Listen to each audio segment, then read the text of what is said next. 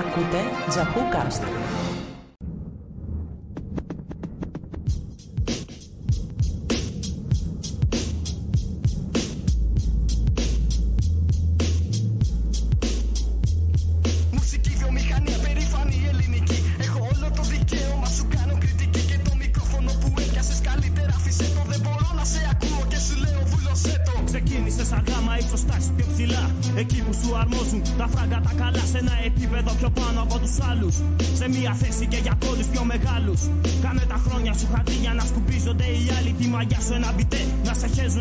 Καλημέρα, καλησπέρα σε όλους. Ciao a tutti. Σε ακούω και σου λέω βούλωσέ το. Αγόρασα τους δίσκους σου σε είδα στη σκηνή.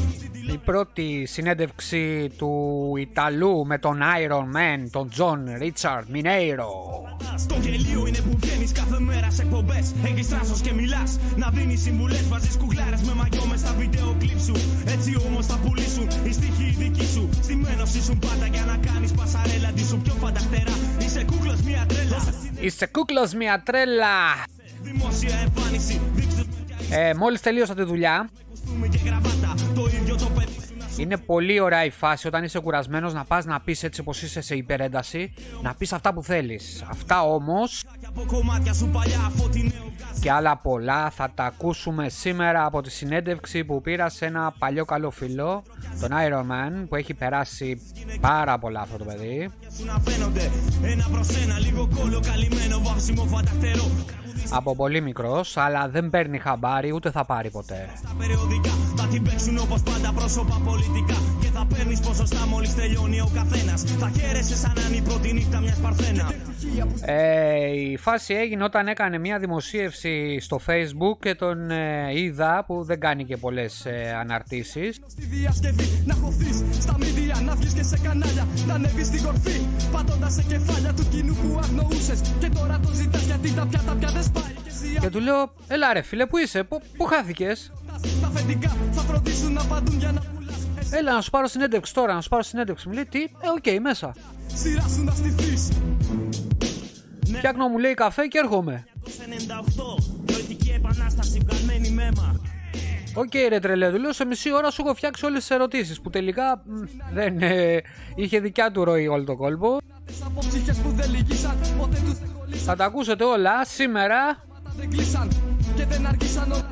Θα γνωρίσετε έναν άνθρωπο που αντί για πόδι, μάλλον πόδι είναι κανονικό, είναι βιον, βιονικό πόδι. Βιονικό, ναι, καλά ακούσατε, βιονικό. Και να βγάλεις τη θηλιά που κοντεύει να σε πνίξει. Σου πρόσφερε Ηλεκτρονικό ρε παιδί μου, πώς να, το- πώς να, πώς να το πω. Ο, πώς είναι η, η στολή του Iron Man, ξέρετε ποιος είναι ο Iron Man, της Marvel έτσι. Ελληνική, έχω όλο το δικαίωμα, σου κάνω κριτική. Και το μικρό Αυτό έχει ο Θεός, αυτό έχει ο Θεός. Καιρό να σου μιλήσω και σου λέω. Έχουμε βάλει και στοίχημα πιο μετά όταν θα γεράσουμε ε, ποιος, θα, πρω- ποιος θα γίνει πρώτος cyborg, εγώ ή αυτός. Δεν ξέρω εγώ πώς θα, πώς θα γίνει. Μπορεί να είναι ε, με τσιπάκια ας πούμε στον εγκέφαλο, άλλο χέρι, πιο δυνατό βέβαια, εννοείται έτσι, εξωσκελετό. Δεν ξέρω ακόμα, αλλά έχουμε βάλει στοίχημα. Με την ποιότητα την αηδία. Όλα κάνα πια δεν θα αφήσω. Όποιος προλάβει φίλε πρώτος έτσι, μην νομίζω ότι είσαι ο πρώτος.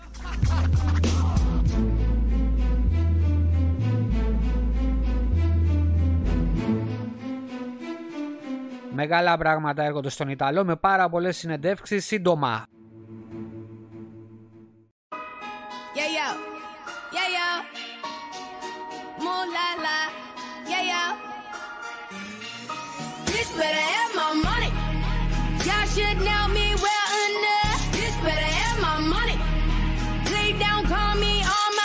Λοιπόν, πολλά προβλήματα σε όλο τον κόσμο, σε όλο τον πλανήτη. Ο Μάρκος Ζούκερμπεργκ θέλει να μας πετάξει έξω από την Ευρώπη, παιδιά. Τι θα κάνουμε χωρίς το Facebook; Louis 13 and it's all on me, nigga. You just bought a shot.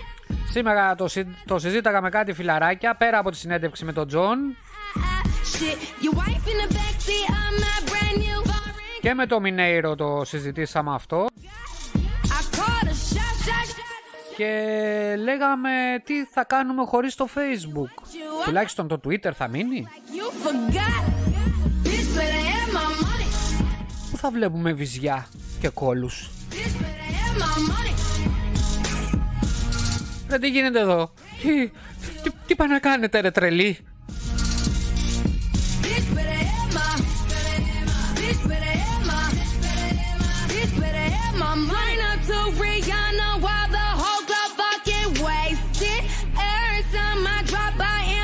Σήμερα θα μας συγχωρέσετε, δεν θα έχουμε ταινία της ημέρας, ούτε σειρά της ημέρας, γιατί προηγείται η συνέντευξη που είναι και η πρώτη στον Ιταλό. Where y'all Ναι, Τζον, ξέχασα να σου πω ότι είσαι ο πρώτος που πήρα συνέντευξη και θα ακολουθήσουν και άλλες. on me, nigga? You just bought a shot. Εν τω μεταξύ, σε αυτούς που έλεγαν να πάρω τη συνέντευξη σήμερα, δεν λέω ονόματα ραπέτσικα. Ε, δεν μπορώ τώρα, μετά τις 5, α, έχω δουλειά, είμαι σε Zoom, α, είμαι σε meeting, έχεις να φας. Θα στα πω όλα, φίλε, θα στα πω όλα, ένα και ένα. Θα σε λυγίσω. Forgot. Bitch better have my money. Bitch better have my money. Δεν θα πάρεις ανάσα, ραπέτσικα.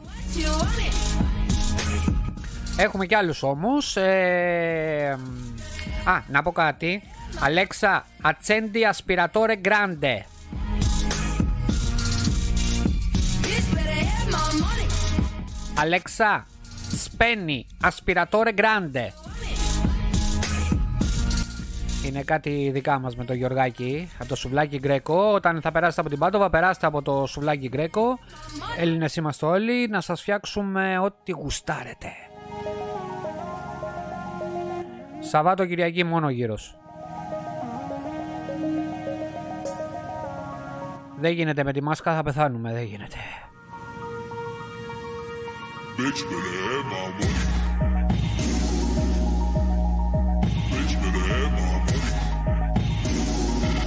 Λοιπόν, στην Ιταλία πάλι 400 νεκροί, αισιόδοξος ο Υπουργός Υγείας. προβλήματα στην τεχνολογία, προβλήματα στις μεταφορές, προβλήματα στους μισθούς, περικοπές παντού στην Ελλάδα, στην Ιταλία, στην Αγγλία. Τα γνωστά. Σας έριξα λιγάκι τώρα, ε. Bitch better have my money. Θα σας φτιάξω καλά με τη συνέντευξη. Θέλω να την ακούσετε καλά γιατί μιλάμε για όλα τα θέματα.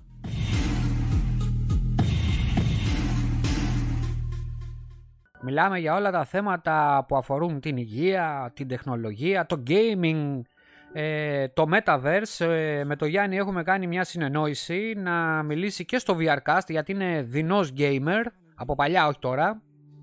Tell me how you do. Can you feel where the wind is? Can you feel it? Ο Μινέιρο είναι, ε, παίζει War of ε, Warcraft, το Warcraft, το WoW. Πάρα πολλές ώρες, έχει φάει πολλές ώρες. Wanna feel you too. Έχει φτιάξει και πισάκι ωραίο, δυνατό, με καλές κάρτες γραφικών. Θα μας πει πάρα πολλά και στο VRcast λοιπόν, να είστε συντονισμένοι γιατί μάλλον θα γίνει guest. Let's make love tonight. Μιλήσαμε για πάρα πολλά θέματα όσο αφορά τις χώρες αν ε, ε, να πω ότι είναι και από τα Μέγαρα που μεγαλώσαμε μαζί, είμαστε φίλοι από παλιά. Είπαμε πάρα πάρα πολλά μας εξήγησε τι πέρασε την αγάπη του κόσμου στην Αμερική, στη Νέα Υόρκη, στην Αστόρια. Ε, μας είπε πολλά για την Αγγλία που έμεινε 5 χρόνια μας είπε τα όνειρά του για το μέλλον ε, την κατάσταση που βρίσκεται η Ελλάδα αυτή τη στιγμή πως τη ζει δηλαδή, πως τη βιώνει γιατί εμείς δεν τη βιώνουμε έτσι εμείς οι Ιταλοί εννοώ εμείς που είμαστε έξω από αυτό το γιδότοπο We wish out like a jacket. Και προσοχή, δεν βρίζω την πατρίδα, βρίζω τους ανθρώπους, αυτούς τους νεοέλληνες που νομίζουν ότι είναι ο μοναδικός λαός στον κόσμο. Can you feel where the wind is? Can you feel it; Πως επειδή πριν 2.500 χρόνια έχει αναπτύξει έναν τρομερό πολιτισμό inside this room? Που έδωσε τα φώτα στην ανθρωπότητα ακόμα και στους Ιταλούς εδώ, στους Ρωμαίους τέλος πάντων. Τον κατέστρεψε μέσα σε λίγα χρόνια. Έτσι για την πλάκα της. Αυτή η έρημη χώρα έχει γίνει ένας απλός γιδότοπος.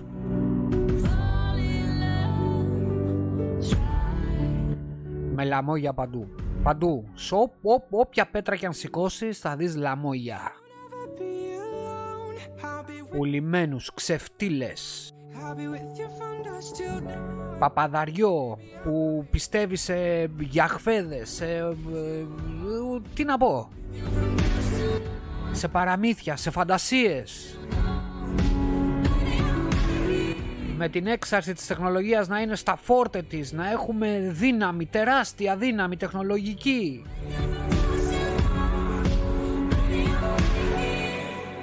Αυτοί εκεί, στο Χριστούλη τους.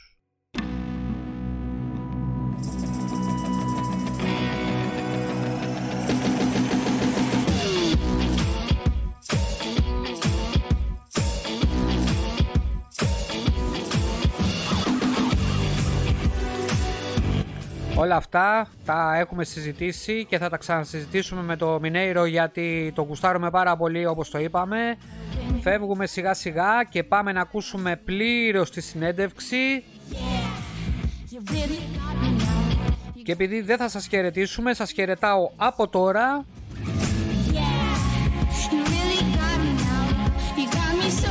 Ακούτε το τρίτο επεισόδιο από τον Ιταλό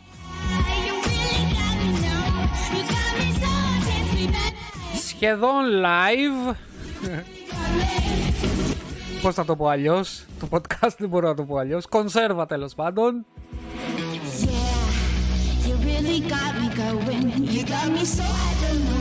Σχεδόν live από την Πάντοβα της Ιταλίας, εδώ, στους Ρωμαίους, στους Μακαρονάδες.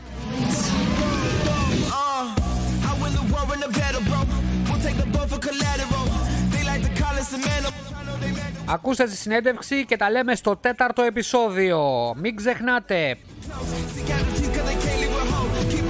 Ότι θα μας βρείτε στο Spotify, γράψτε Τζαχού, θα μας βρείτε Στη- εκεί στην αναζήτηση και στο Apple Podcast.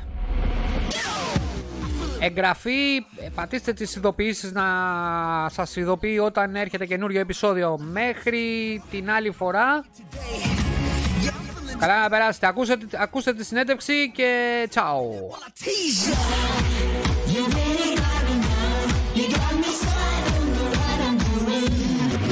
Αυτά που μου αρέσουν σε σένα είναι ότι ξέρεις π.χ. ας πούμε έβαλες E.T. και είναι Ιταλός ας πούμε. Ακριβώς Μ' αρέσουν αυτά τα που κάνεις. Τζον Ρίτσαρντ Μινέιρο ή Ιωάννης Φρατζής Μινάρδο, σωστά το είπα ή, ή θέλεις να σε λέω Iron Man; Όπως θέλεις, όπως σου αρέσει εσένα. Λοιπόν, τόσα χρόνια που είμαστε φίλοι, πού να, πού να φανταστώ ότι θα σου κάνω συνέντευξη; Όταν ε, μιλάγαμε πριν, πριν τη συνέντευξη δηλαδή εννοώ τηλεφωνικά, λέγαμε για την κατάσταση ρε παιδί μου που βρίσκεται η Ελλάδα, την κρίση την οικονομική και την υγειονομική. Ποια είναι η γνώμη σου γι' αυτό; Ποια είναι η κρίση μου, η Όχι. γεωνομική και η οικονομική. Όχι η δικιά σου κρίση, γενικά η κρίση στην Ελλάδα. Τι, δηλαδή, τι, τι γνώμη έχεις για την κρίση την οικονομική και την υγειονομική, δηλαδή εννοώ την πανδημία; Κοίτα, για την οικονομική δεν μπορώ να σου πω κάτι. Σίγουρα φταίει το Πασόκ. Έτσι, αυτό που λένε συνήθως, «Ω, το παλιό, το ορθόδοξο Πασόκ, εγώ νομίζω ότι φταίει αυτό το πράγμα. Γιατί βολευτήκανε πολύ, εποχές των γονιών μας, ανοιχτήκανε δάνεια για διακοπές και οτιδήποτε βλακίες τέτοιες και κάποια στιγμή, από τη στιγμή που τα συμβόλαια είχαν πέσει από το 81, ε, ήταν λογικό κάποια, να πέσει όλο αυτό κάτω το σύστημα. Ποια είναι η κατάσταση δηλαδή εκεί πέρα που είσαι εσύ, πώς ε, υπάρχει προστασία, Παρα- τώρα είσαι στα Μέγαρα καταρχήν. Εγώ είμαι μέγαρα, είμαι στο σπίτι μου. Ε, θα σου πω το εξής. Είναι διαφορετικές οι απόψεις. Κοίτα να δεις, είχα ένα οικογενειακό θέμα ε, να λύσω μέσα στο 20, το οποίο ψιλοπαράτησα τα πάντα όσο αφορά μπάντες, προσωπική ζωή, βιντεοπαιχνίδια, οτιδήποτε.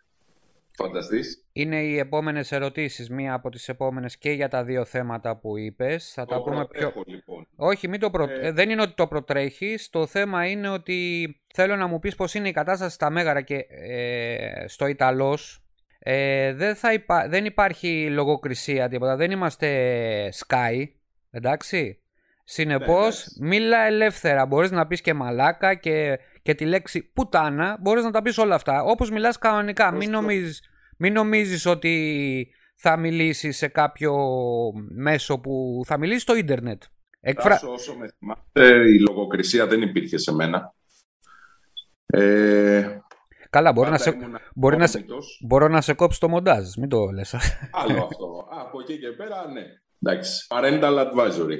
Λοιπόν, όσο αφορά εδώ την περιοχή. Εδώ ο κόσμος νομίζω ξέρεις ότι ζει στο δικό του διαπλανητικό σύστημα. Εγώ όμως ήθελα να σου πω ότι όλο αυτό το θέμα του εγκλισμού και τα λοιπά με βοήθησε να κάτσω να σκεφτώ πράγματα, να κάτσω να δημιουργήσω ε, μετά από μεγάλες αποφάσεις, πολ- ε, πολύ καιρού και τα λοιπά, ήθελα να καταλήξω στο τι θα κάνω, αν θα μείνω Ελλάδα, αν ε, θα πάω στο εξωτερικό, αν θα φύγω απλά από τα Μέγαρα. Σε διακόπτω. Σε Ναι. διακόπτω για να, για να, γιατί ε, έχει άμεση σχέση η δεύτερη ερώτηση που θέλω να σου κάνω.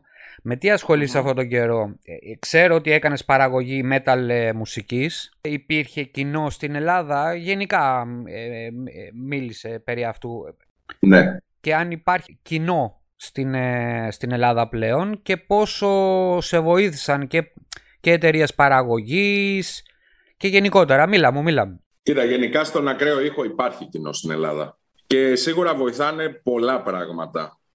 Απ' την άλλη όμως υπάρχει και το δίθεν ροκσταριλίκι, ρε παιδί μου, ότι παίζουμε την τάδε μουσική για να δείξουμε ότι κάτι είμαστε, αλλά στην ουσία είμαστε παιδιά της μαμάς, είμαστε κοινός φλόρι.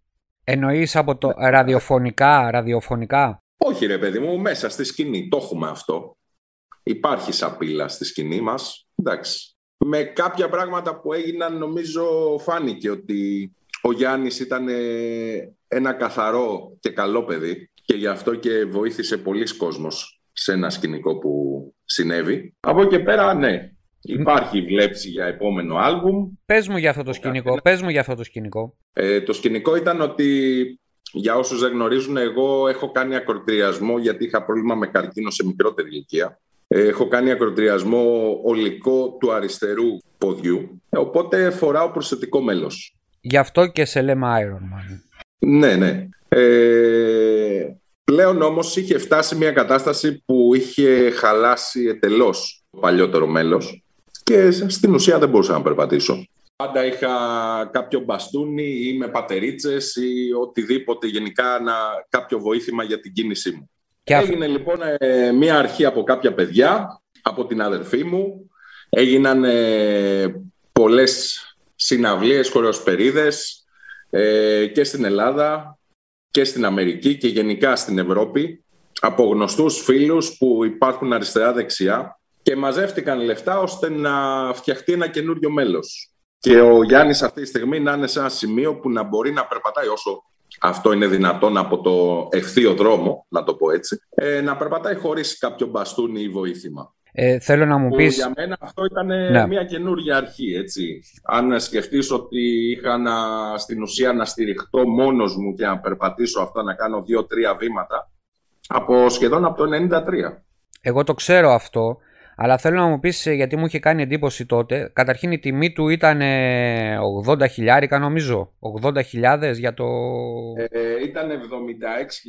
Τόσο, 76.000. 76 χιλιάδες.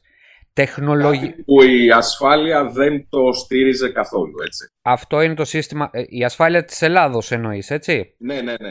Λοιπόν, Ναι, ναι. και αυτό το ζήτημα της ασφάλειας, γενικά της υγείας, με έχει απασχολήσει πολύ καιρό και το λέω. Δηλαδή, και το λέω και σε εκπομπές, θα ακούσεις εκπομπές τις προηγούμενες και θα καταλάβεις τι σου λέω.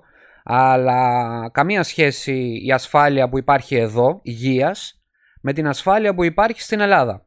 Τώρα, ε, ο- αυτό που θέλω να μου πεις είναι ε, η τεχνολογία του, του ποδιού, ρε παιδί μου, να σου το πω έτσι, πώς να σου το πω, του, του τεχνητού μέλους, έτσι. Ε, υ- υπάρχει ανώτερο, δηλαδή εγώ α, έτσι όπως το σκέφτομαι και θα ήθελα στο μέλλον, ε, θα ήθελα να γίνω ρομπότ, ρε παιδί μου, σε όλα τα μέλη μου, όχι μόνο το πόδι. Ποιο πόδι, σε όλα, σε όλα. Δηλαδή Ναι, θέλω ναι, να- ναι. τεχνολογικά θέλω να μου το πεις, να μου μιλήσεις καθαρά τεχνολογικά. Πώς είναι αυτό το Λοιπόν, τεχνητό μέλος; Η τεχνολογία που θα σου πω αυτή τη στιγμή, όσο αφορά το μέλος, το προσθετικό μέλος, έχει, είναι του 19. Υποτίθεται ότι είναι από τα τελευταία μοντέλα του 19. Λοιπόν, το γόνατο είναι υδραυλικό, ναι μεν ηλεκτρονικό. Ποια είναι η διαφορά; Στην ουσία όλη η κίνηση γίνεται με το, την υδραυλική κατάσταση. Αυτό το πράγμα φορτίζει. Έχει μία μπαταρία, έχει μία μικρή μνήμη και έχει και έναν προγραμματισμό μέσα του. Είναι τρομερό Το έτσι. οποίο αυτό. όταν δουλεύει στον ηλεκτρονικό ε, σημείο, ε, βοηθάει στην ουσία να είναι πιο ομαλή και πιο ελαφριά η κίνηση, γιατί στην ουσία αντιγράφει τον βηματισμό που κάνεις. Τρομερό. Οπότε κάνει πιο ομαλή, σαν να υπάρχει και, πώς να στο πω ρε παιδί μου, σαν να έχει σούστες, πώς το λένε αυτά, το αυτοκινήτου. Ναι, ναι, ναι, ώστε κατάλαβα. να κατάλαβα. γίνεται πιο μαλακό το, το περπάτημα. Και να μη σε ενοχλεί στη σύνδεση. και να με ενοχλεί και οτιδήποτε. Τώρα από εκεί και πέρα σίγουρα υπάρχουν. Ε, έχω παρατηρώ ανά καιρούς το τι συμβαίνει ρε παιδί μου, ότι έχουν φτάσει σε σημεία να μπορούν να συγκολήσουν αληθινά μέλη σώματος σε άλλον άνθρωπο. Βιολογικά εννοείς. Δηλαδή να φτιάξουν Ναι. βιο- βιολογικό πόδι και να το κολλήσουν, να το συνδέσουν. ή να βρούνε από άλλο, από άλλον άνθρωπο που δεν ξέρω τι να πω τώρα, μπορεί να έχει πεθάνει; Μεταμόσχευση, ναι. Μεταμόσχευση. Ναι. Το οποίο έχουν φτάσει σε στάδια, δηλαδή μέχρι και πόδια, να μπορεί να γίνει όλο αυτό. Και σιγά σιγά με τα χρόνια, βέβαια κανένας δεν σου λέει ότι 100% θα περπατήσεις, γιατί είναι ρίσκο ακόμα η εποχή που ζούμε. Τώρα, αν αύριο μάθω ότι μπορώ να γίνω cyborg, όπως ανάφερες, ε, νομίζω ότι θα είμαι ο πρώτος στη σειρά. Εγώ θα είμαι ο δεύτερος, να το ξέρεις. Λοιπόν, ε, εντυπωσιακό, εντυπωσιακό. Ε, θα ήθελα, όταν θα έρθω στην Ελλάδα με το καλό, πρέπει να φύγει αυτός ο διάολος, θέλω να το δω. λοιπόν, Ναι, φυσικά. ε, έχεις πάει στην Αμερική και έχεις ζήσει στην Αμερική. ναι. Εγώ αυτό... έχω την αδερφή μου εκεί πέρα, είναι πολλά χρόνια. Ωραία. Ε, Ε, οπότε ναι, έχω κάνει αυτά τα ταξίδια και για τελευταία... να δω την οικογένεια μου, να το πω έτσι, αλλά και γενικά το όλο σκηνικό.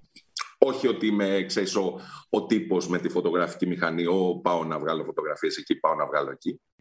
Ότι πάρα πολλοί κόσμος από εκεί πέρα βοήθησε, γίνανε χωρί και τα λοιπά και μάζεψαν λεφτά και θεωρώ ότι ήταν το λιγότερο από μένα να βρεθώ μπροστά σε αυτούς τους ανθρώπους, να μπορέσω ας πούμε να πιάσω το χέρι κάποιου, να το σφίξω και να του πω μέσα από την καρδιά μου ευχαριστώ και όχι απλά από ένα μήνυμα. Ναι, κατάλαβα τι λες.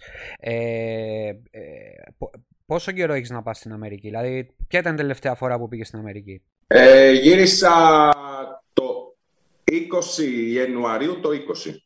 Ωραία. Αυτό που θέλω να μου πεις, δηλαδή έζησες ε, πόσο καιρό, ε, έζησες μεγάλο διάστημα στην Αμερική; Όχι, όχι, δεν έχω ζήσει μεγάλο διάστημα πέρα από τους 2,5-3 μήνες όσο επιτρέπει η, Η βίζα, κάρτα, το η ταξίδι, βίζα, να το η πούμε. βίζα. Ε, αυτό, βίζα, ναι. αυτό, α, ε, ε, αυτό είναι ένα αρκετό μεγάλο χρονικό διάστημα. Θέλω να μου πεις τη ζωή εκεί της Αμερικής. Σίγουρα πολύ πιο γρήγορη ρυθμή. Ε, όσο αφορά την Αστόρια, γιατί εκεί πέρα στην ουσία Νέα Υόρκη. έχω πέσει στη Νέα Υόρκη, ναι.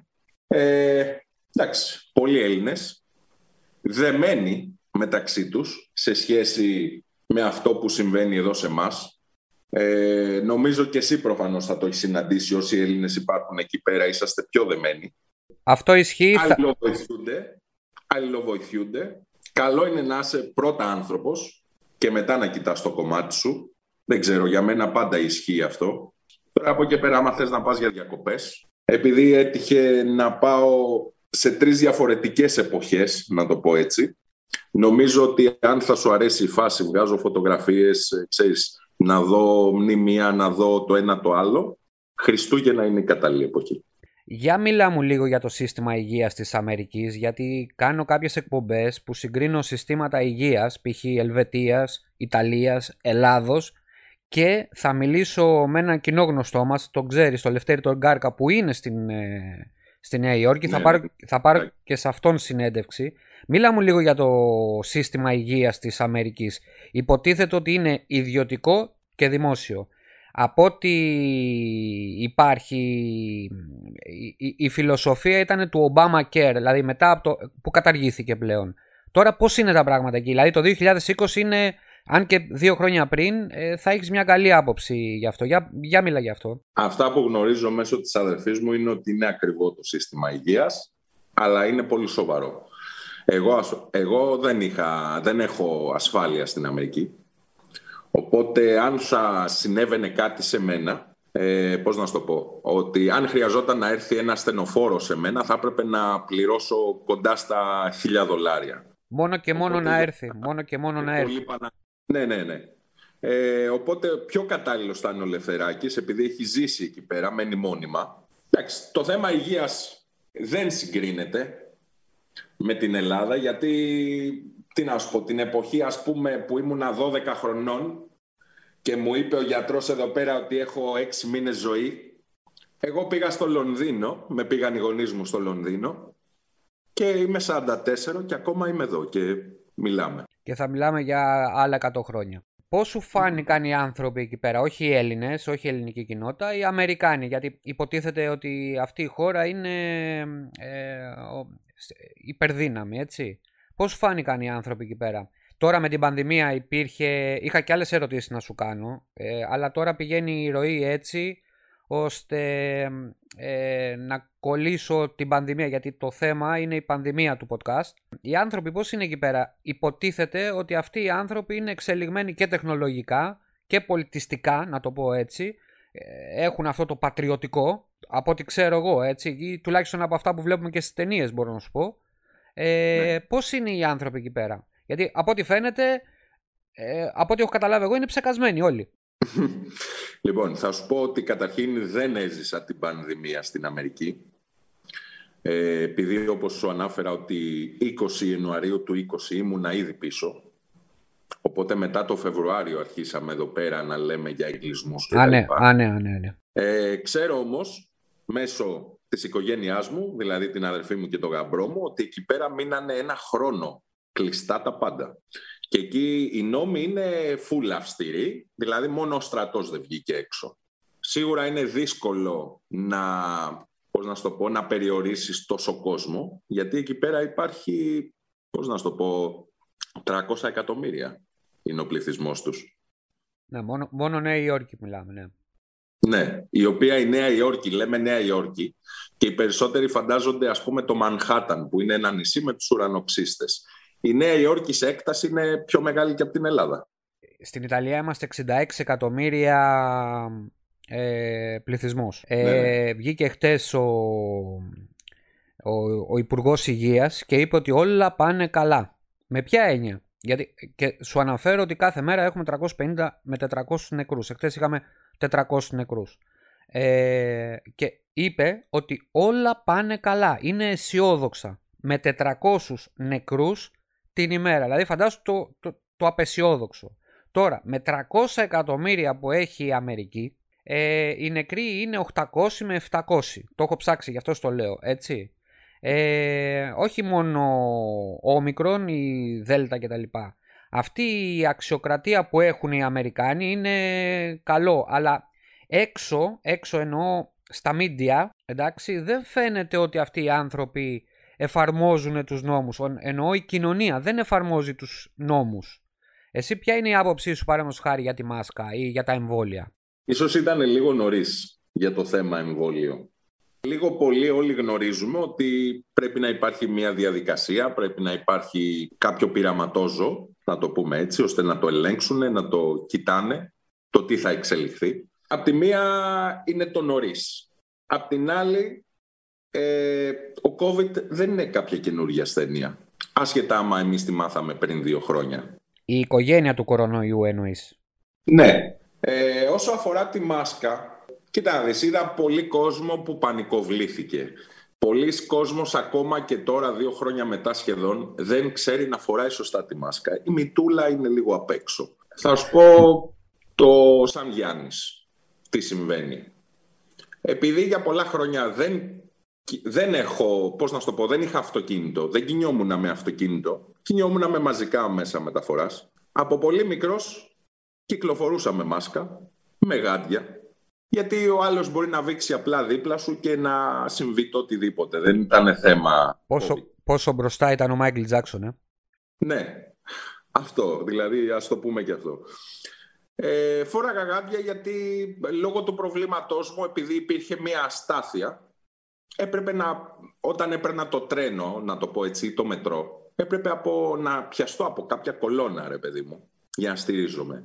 Αν ο προηγούμενος λοιπόν είχε πιάσει τον κόλο του, να το πούμε λίγο έτσι, γιατί εγώ να κρατάω τα σκατά του στο χέρι μου. Πολύ σωστά. Επίσης, γενικά ήμουνα φαν ε, του άνιμε και τα sci-fi ταινίες, future και όλα αυτά δείχνανε ότι το- το μέλλον κάτι έχει συμβεί στην ατμόσφαιρα και όλοι κυκλοφορούν με μάσκες. Οπότε για μένα δεν ήταν κάτι το «Ω, τι πάθαμε».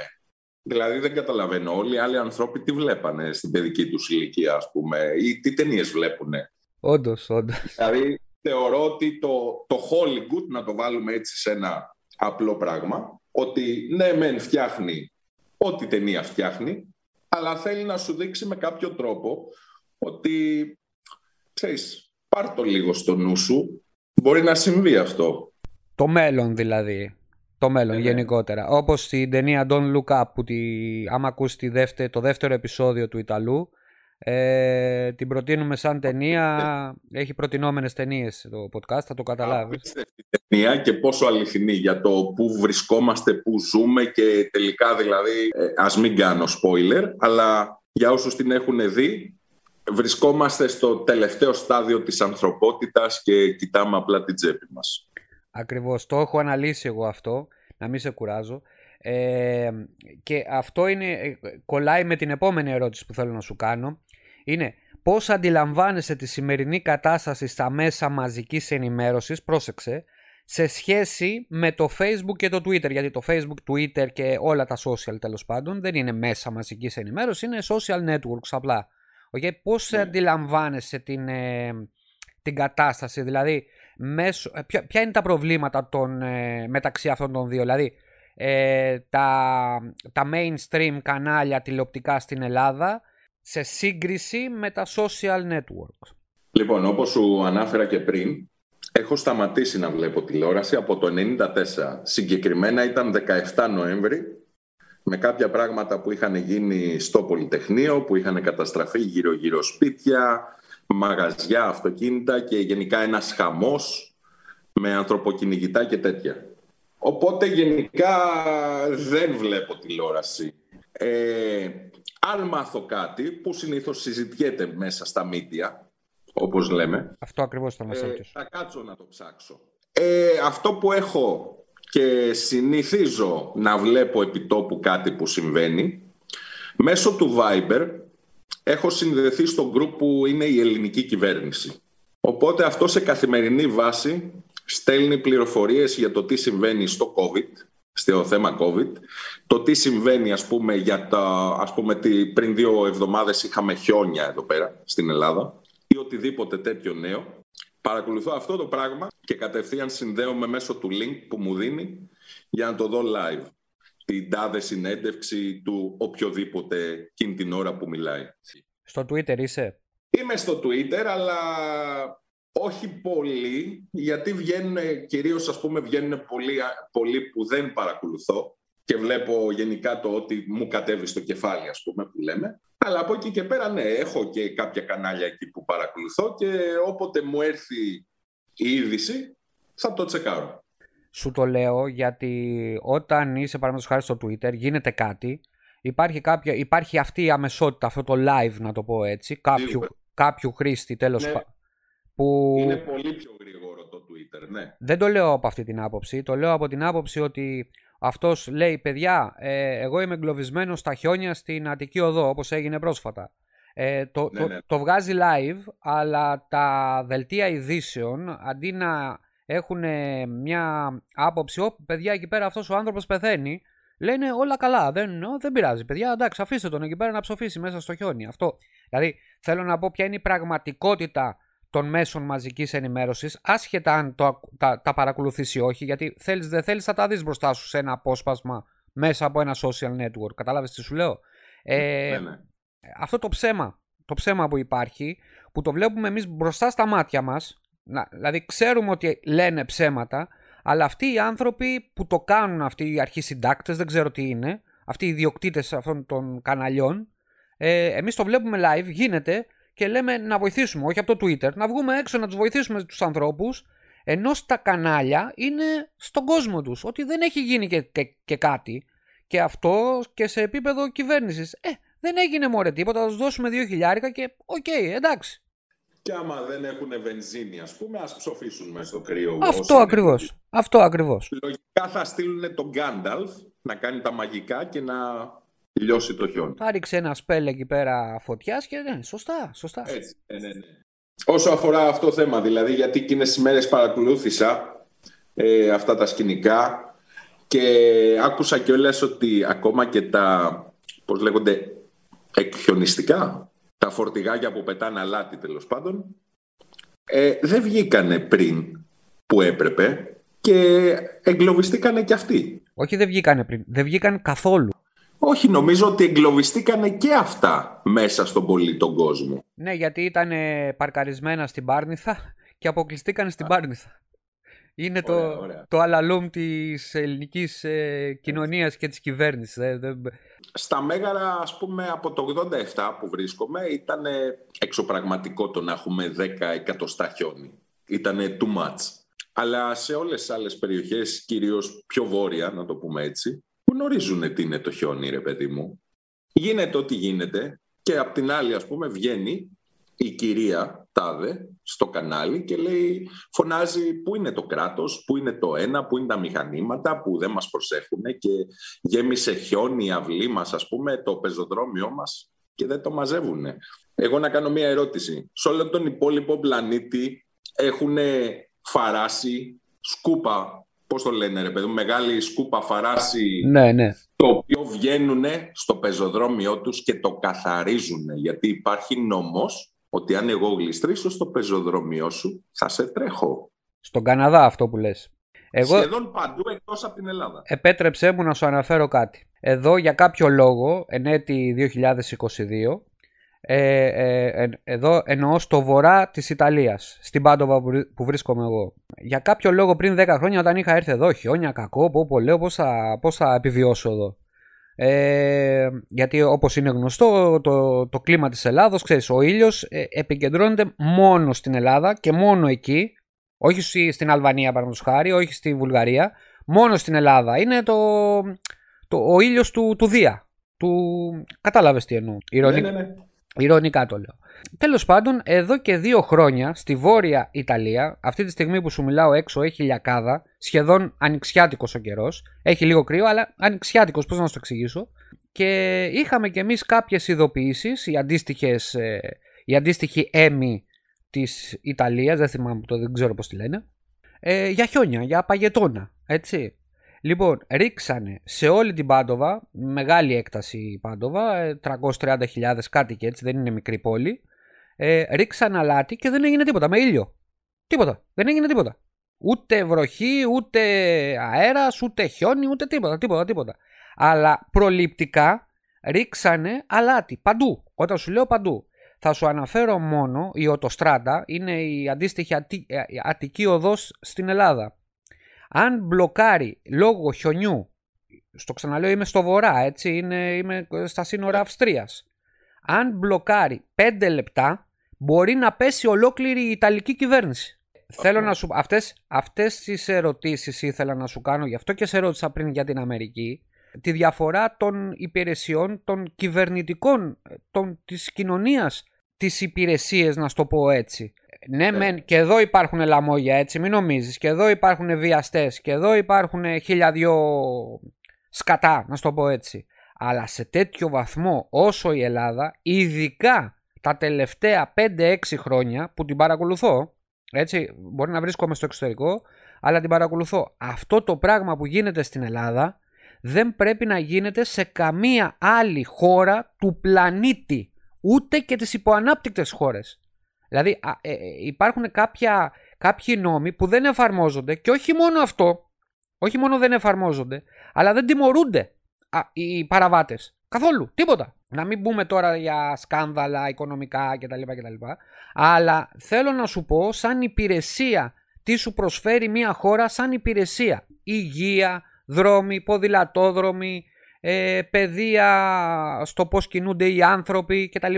Γι' αυτό και έχω εγώ στο μυαλό μου τέλος πάντων θα ήθελα να πάω στην ε, Αμερική μόνο και μόνο για να έχω αυτές τις υπηρεσίες. Βέβαια με καλύπτει η Ιταλία αλλά το όνειρό μου δεν ξέρω μπορεί να στο είχα πει παλιά που κάναμε παρέα ε, είναι η Αγγλία η οποία αυ- Ναι. ε, η- μπορεί να είναι κρύοι, μπορεί να είναι ε, πώς να το πω, ψυχροί άνθρωποι αλλά πέρα από ότι μ' αρέσει και το κλίμα, σκοτία πάνω φαντάζεσαι ε, Ναι. Αλλά μ' αρέσει αυτό το σύστημα ρε παιδί μου το οι pub, οι κλειστές κοινωνίες ξέρεις, τα στέκια όπως είχαμε παλιά εμείς στην Άερης τώρα θα θυμηθούμε και τα παλιά ε, που είχαμε ροκάκια ε, ήταν βρωμιά αλλά ήταν ωραία βρωμιά με την καλή έννοια εντάξει Ναι, δηλαδή ναι, ναι. και μόλις μπήκαν αυτά τα social, εγώ ξέρεις είμαι άνθρωπος της τεχνολογίας αλλά το βρίζω. Όταν μπήκαν αυτά τα social στη μέση ε, άρχισαν να, να, να απομακρύνονται οι άνθρωποι γενικά. Και σε επίπεδο φιλικό, ερωτικό, σε όλα τα επίπεδα. Ποια είναι η άποψή Ποιος ο σου. λόγος πιστεύεις ότι δεν στεριώνουν, να το πω έτσι, σχέσεις την εποχή που βρισκόμαστε; Αυτό, αυτό. Γιατί πλέον ο άνθρωπος έχει ξεχάσει τι σημαίνει επικοινωνία. Γιατί δεν προσπαθεί για πράγματα. Γιατί έχει μάθει πλέον να τα βρίσκει έτοιμα και μέχρι εκεί που, πώς να το πω, μάλλον νομίζει ότι μπορεί. Και μετά τα παρατάει. Εμείς είμαστε μια, Ας κάνουμε κάτι άλλο. εμείς είμαστε μια άλλη γενιά. Εντάξει, Ναι. δηλαδή κάθε μέρα είχαμε συνάντηση, πήραμε το καφεδάκι μας, λέγαμε τις μαλακίες μας. Ήταν μια άλλη εποχή. Ενώ τώρα ε, είχαμε και κινητά, ρε παιδί μου, τα Nokia, τα παλιά, τις μπακατέλες τέλος πάντων. Αλλά ε, δεν είχαμε αυτό το, το, το άγχος να κοιτάξουμε το, το, το κινητό. Ε, και, ε, μήπως μας έστειλε κάποιος ε, κάποιο μήνυμα ή τι είναι αυτή η ειδοποίηση, έχω email. Δηλαδή δεν ήταν τόσο γρήγορη η ζωή που μπορεί να μην είναι κακό όσο αφορά ε, τη δουλειά, να, να θέλεις να κάνεις μια δουλειά, αλλά στη σχέση των ανθρώπων, αυτό που πολύ σωστά είπες, είναι καταστροφή πιστεύω εγώ. Να σου θυμίσω επίσης και κάτι άλλο. Με το σταθερό τηλέφωνο και να μην φτάσω πιο παλιά ακόμα που λέγαμε πάρε το μηδέν, που απλά γυρίζαμε έναν τροχό για να πάρουμε τηλέφωνο. Αλλά εγώ θυμάμαι ότι παίρναμε ο ένας τον άλλον τηλέφωνο, ήταν π.χ. Δευτέρα και ας, ας υποθέσουμε τώρα εμάς τους δύο. Τάσο, Πάσκευη, πού θες να βρεθούμε, να βρεθούμε π.χ. στο τάδε μαγαζί. Ωραία. Τάδε ώρα. Αυτό. Ερχόταν η Παρασκευή και ήμασταν εκεί. Σήμερα βλέπω ότι πρέπει να το ψυχαναλύσουμε το θέμα, να, να σου πω εγώ το ίδιο πράγμα, ότι θα βρεθούμε Παρασκευή και έρχεται η Παρασκευή και πρέπει να, να μιλήσουμε και τρεις ώρες σε μηνύματα, να, πω- να είμαστε κι άλλες δύο ώρες στο τηλέφωνο για να Έτσι. το βεβαιώσουμε. Δηλαδή, καθίστε, τι, τι Έτσι, δεν έτσι. καταλαβαίνεις. Σωστό, σωστό. Τι δεν καταλαβαίνεις. Για να τελειώσουμε, γιατί έχουμε φτάσει 40 λεπτά, θα το μοντάρω να το ξέρεις, θα πάρω τα ωφέλιμα. Θα σου πω το εξής. Ευχαριστώ τον μπαμπά μου που όταν έκανε ό,τι έκανε, το έκανε σωστά. Ευχαριστώ τη μαμά μου που με έκανε όμορφο και πέδαρο.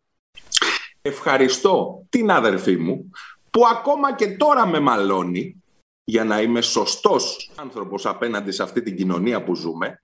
Και ευχαριστώ και τον Τάσο που θέλει να με κάνει ξεφτύλα, αλλά είμαι πολύ σκληρός και το αφήνω λίγο στην άκρη. Σε ευχαριστώ και εγώ ρε φίλε. Ε, θε- θε- τελευταία ερώτηση για να κλείσουμε. Ό,τι Ε, θέλεις. τι θα ήθελες να πεις σε εμάς τους Έλληνες του εξωτερικού, να μείνουμε, να γυρίσουμε, τι θα ήθελες να πεις, πες το με δικά σου λόγια.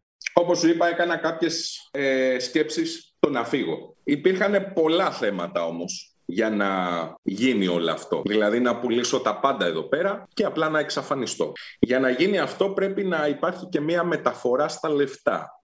Το οποίο ψάχνοντάς το είδα ότι δεν με συμφέρουν κάποια πράγματα. Απ' την άλλη η εύκολη λύση ήταν να φύγω από τα Μέγαρα, να πάω στην Αθήνα, να πάρω ένα καινούριο διαμέρισμα σε μια πολυκατοικία και ξαφνικά να ακούω τον άλλον από τον τρίτο που βύχει. Οπότε αποφάσισα να μείνω στο σπίτι που είμαι, στα εξωτικά μέγαρα και το σπίτι μου κιόλα στην ουσία είναι εκτός μεγάρων, άρα είμαι σε φάση σαν να μένω σε εξοχικό σπίτι. Μου έρχεται η κάβλα και ανοίγω 3,5 ώρα το βράδυ και ακούω death metal.